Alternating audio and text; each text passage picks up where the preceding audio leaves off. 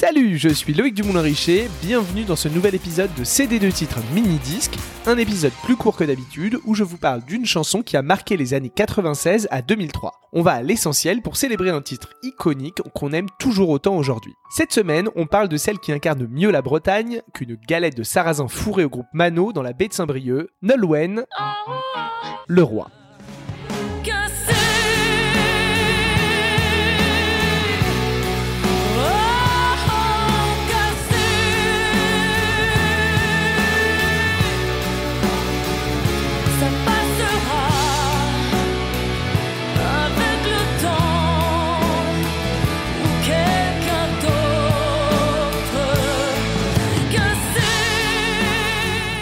On a beaucoup parlé de Nolwenn Leroy ces dernières semaines car elle a sorti La Cavale, son huitième album studio, plutôt réussi en collaboration avec Benjamin Biolay, et parce qu'on a fêté les 20 ans de l'émission qui l'a fait connaître, la Star Academy dont elle a gagné la saison 2. Justement, quand elle remporte le million d'euros d'avance offert par TF1 et Universal Music, les choses ne font que commencer pour la jeune chanteuse de 19 ans.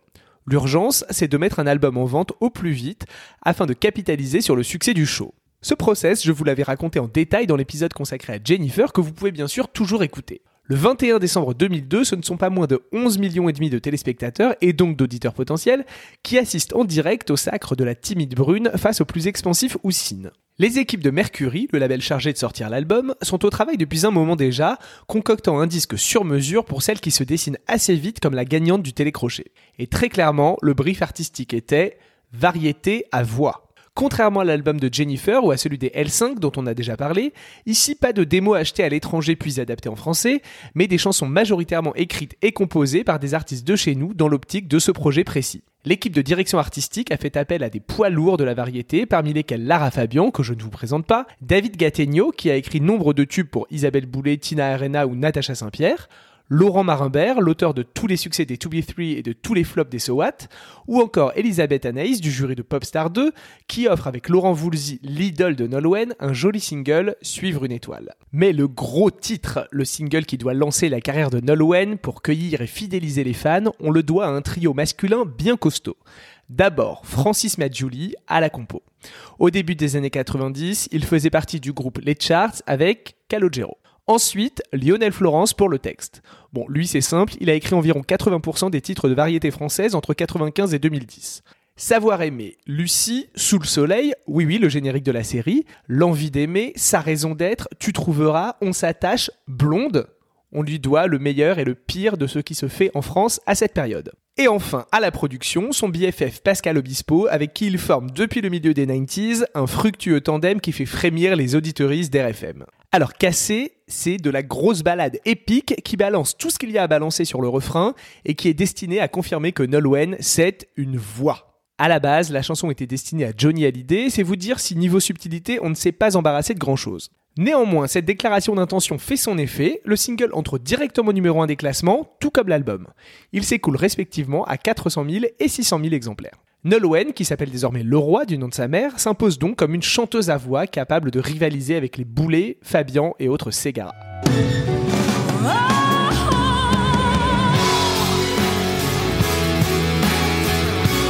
Petit problème, derrière ses airs sages et effacés, l'ami Nolwenn a du caractère et des envies qui sont bien loin des titres qui lui sont proposés. Là où Jennifer avait docilement et joyeusement défendu son album, n'ayant pas de velléité d'écriture à la sortie du château, Nolwenn n'est pas très heureuse de l'image de fille mélancolique et triste qui lui est imposée par ces titres qui sont majoritairement des ballades. Elle qui vénère Kate Bush et la pop anglo-saxonne se retrouve avec des morceaux qui auraient pu être proposés à Julie Zenati ou Chimène Badi. Elle confiait récemment au site Pure Charts le décalage ressenti lorsqu'elle est entrée en studio. Et ça, je, l'ai porté un peu comme un fardeau pendant très longtemps et encore parfois aujourd'hui. À ce moment-là, je dirais que voilà, il y avait un peu un, décalage entre ce que je pouvais être et, euh, la chanson que je présentais qui, euh, qui imposait, qui installait quelque chose de très, euh, de, très lourd, de très adulte. Et ce décalage-là, parfois, je, je le ressens encore. Le premier titre, il y a toujours, on y repense toujours un peu avec nostalgie et avec plaisir parce que c'était un moment où j'étais heureuse d'enregistrer ce premier album et cette première chanson, de réaliser mon rêve en fait. Et à la fois une, euh, une certaine frustration de ne pas pouvoir écrire ma chanson à ce moment-là et et puis installer un peu mon, mon, petit monde à moi à travers cette première chanson. En vérité, j'ai pas eu le temps d'apprécier aussi les choses à ce moment-là comme j'aurais dû et je ressentais quand même le décalage entre la chanson que l'on me présentait à ce moment-là et mes influences finalement cette carte d'identité à ce moment-là, qui était ma première chanson et que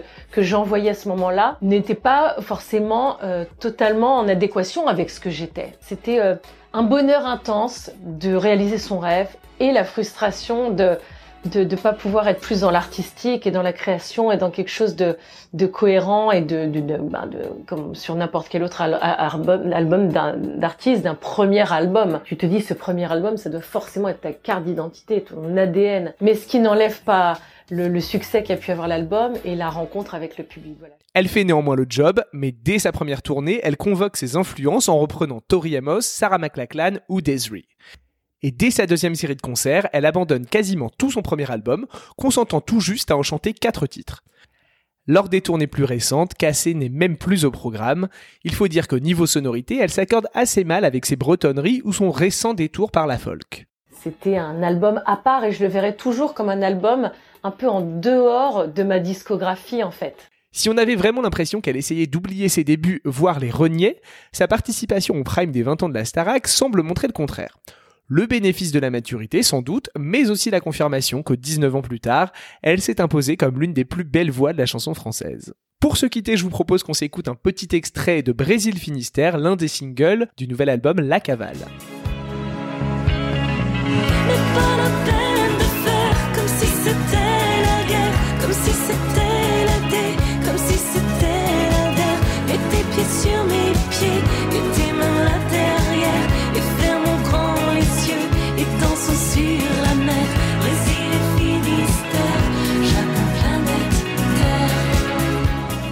Merci d'avoir écouté cet épisode de CD de titre mini disque. Si ça vous a plu, mettez des étoiles, un commentaire et abonnez-vous sur votre plateforme préférée et sur Twitter et Instagram CD de titre underscore pod.